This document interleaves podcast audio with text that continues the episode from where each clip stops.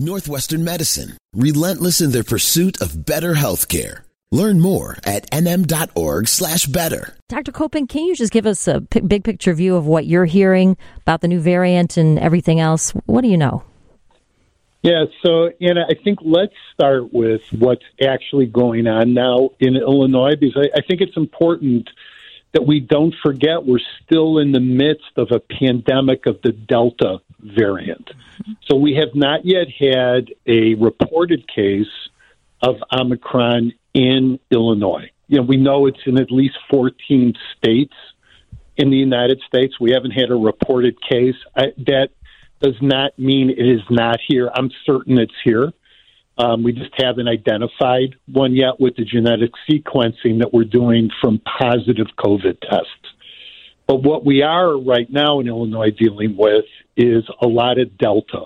Um, we're seeing a lot of hospitalizations now since you and I spoke last. Anna, we're seeing a a big increase in the number of people who are being admitted to our hospitals in Illinois with Delta. This has nothing to do with Omicron, and it's really important that people understand that. This is still Delta. And of the people we're admitting to the hospital, about three quarters are unvaccinated. So, as we've been talking about, this pandemic of the unvaccinated continues. People who are sick enough to require admission to the hospital, the vast majority of them are unvaccinated. When you think about it, it's kind of amazing to think we still have that many folks out there who are unvaccinated who can get infected with Delta and find themselves in the hospital. But they're there, and we're we're very busy right now, all of our hospitals hmm. with um, with people coming in with Delta. So that's really important that um, people understand that. And I know I sound like a broken record, but boy, if you're not vaccinated yet, please get vaccinated. Our hospitals are crowded. We can take care of people, but you know we're crowded.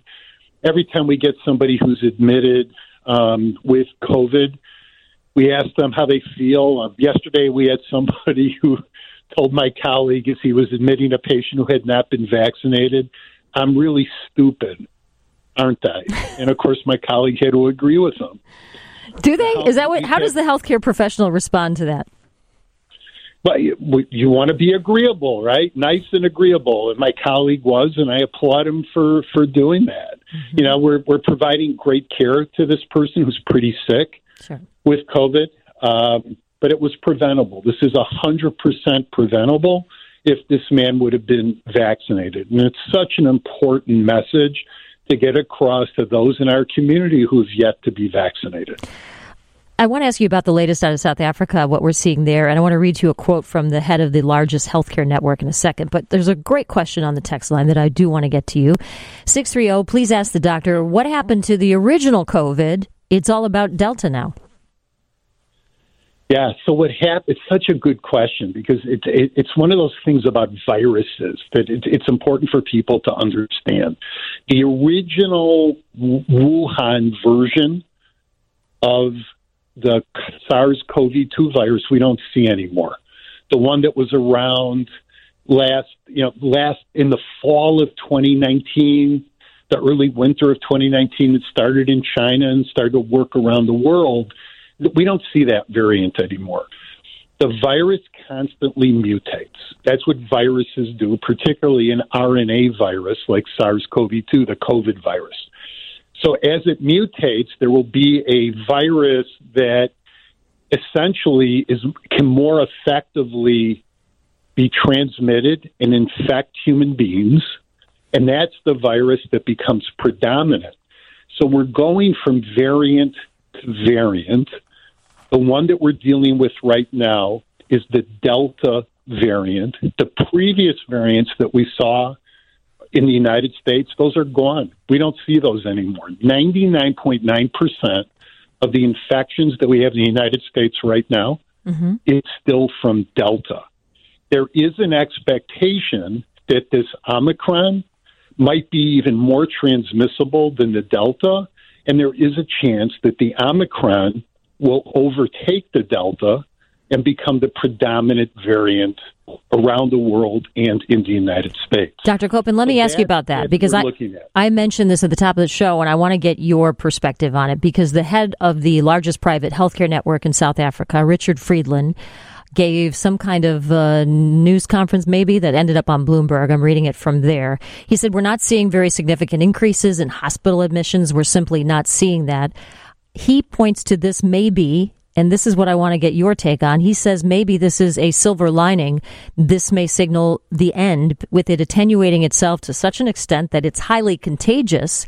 It becomes the predominant virus strain and it won't cause severe disease. Would it be a good thing if that's true about it, if that becomes the one that dominates? So, in that scenario, should this Friedland guy be correct, that would be wonderful. And that could be the way we get out of the pandemic.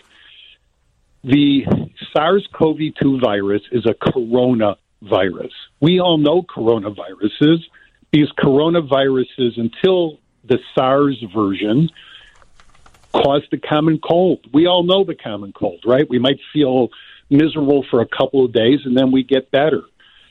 Is it possible that what this Omicron variant is now is closer to the common cold type of coronavirus than the SARS CoV 2 virus that we've been living with now for the last two years? If that's what indeed turns out to be, Friedland could be right. And this could be something that will overtake the Delta. We could have a very transmissible version of the COVID, of the um, coronavirus of the COVID virus Mm-hmm. that won't make people ill, and we can get out of this. That would be fantastic if if that indeed could happen. We don't know that yet. Um, some of the South African physicians and scientists have been talking about this for the last couple of days. It's obviously premature. How many times, Anna, have we been surprised by this virus, Very right? true. By the COVID virus over the last two years? But th- that would be a very wonderful thing if it were to happen. Yeah, I mean, maybe it's just very hopeful. Sometimes it's nice to hear that kind of thing. We'll just have to see what what they determine. How when do you think we'll get some kind of definitive answer about what this is all about? The variant. No, it's it's it's weeks to months. Okay. Um, you know, that, you know, it's it's hard to it's hard to believe, but you know, it's exactly twelve days since we heard of this from the first time, right? Um, those of us that were silly enough to check our phones before we sat down for Thanksgiving dinner, that's likely the first time we saw news reports about what we now know as the Omicron variant. That was exactly 12 days ago. oh gosh. So everything we know, everything we know about Omicron is no more than 12 days old. Think about that for a second. Think But we want to know now, Dr. we've Copen. been thinking about it. I, you're right. Twelve days. That's not a lot of time. That is not. We have to be No. patient, and, and, time will tell, I suppose, and we'll wait for those answers. Uh, someone's asking in six three zero, what's the latest on the Pfizer COVID pill? Is there an FDA issue? It's been a month since that was reported in the news. It was supposed to be effective on all variants. Yeah, so the um, the Pfizer antiviral pill that is uh hopefully effective against um, against COVID. Um, Pfizer is finishing preparing its data submission that will go to FDA for FDA review. Hopefully, that's going to happen over the next couple of weeks. Whether this is effective against every variant of the virus, we we obviously don't know yet. Um, Omicron didn't exist when they were doing their their um, their phase three trial, their um, clinical trials on the um, antiviral pill. It did work against Delta, so I, I I have every reason to believe it also will work against Omicron. But wouldn't it be great if we didn't even need it to be effective against Omicron because we weren't getting sick from that variant of the virus? So a lot more to learn, a lot more to know. But all of this will unfold, unfold over, over the next several weeks to several months.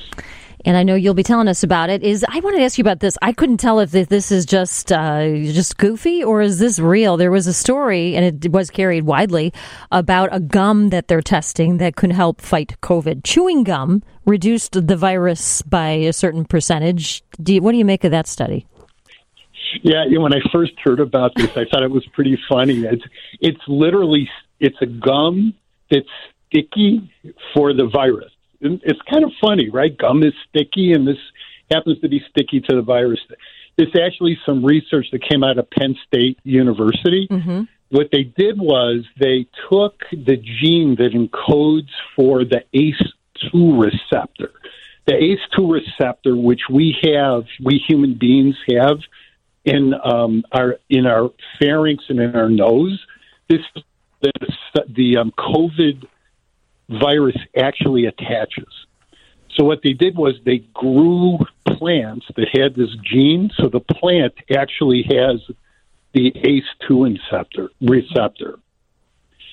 They put it into gum. They then had people chew the gum, and then they tested the ability of the saliva that came from these volunteers. That what, how, could the saliva inactivate the virus? And they showed that it did. The um, virus actually bound to the gum because of this ACE2 receptor. Now, whether this is going to be effective in preventing people from getting in, uh, infected with um, with COVID, we don't know. There's been no trials or anything, but it's kind of a cool idea. I'm not quite sure what the what the use case is mm-hmm. for this. How someone would actually use this? It's not like you're going to be chewing gum 24 hours a day, but it's just another example of the ingenuity of human beings and our scientists that they know how to do something like this and they thought about it. It'll be kind of cool to follow this forward and see what they come up with with this um, with this product that they're working on. Yeah, just to see where it goes. The thought of chewing gum being part of the solution, I don't know. It just seems it just it seems kind of crazy. But you're right, ingenuity at its best. Thank you, Dr. Koppen. So. we appreciate your time today. thank you for answering all of the questions, no matter the, the wide range of questions that we receive. And thank you so much. Oh, this. You know, Anna, I'm thinking about chewing gum while wearing a mask. Though that I don't know about that. I'm gonna have to practice. Yeah, practice. I think you can do it. I think you can do it. Let us know how it goes, Dr. Koppen. Thank you. It's good talking okay, with you. As always, I should say this is sponsored by Northwestern Medicine, relentless in their pursuit of better health care.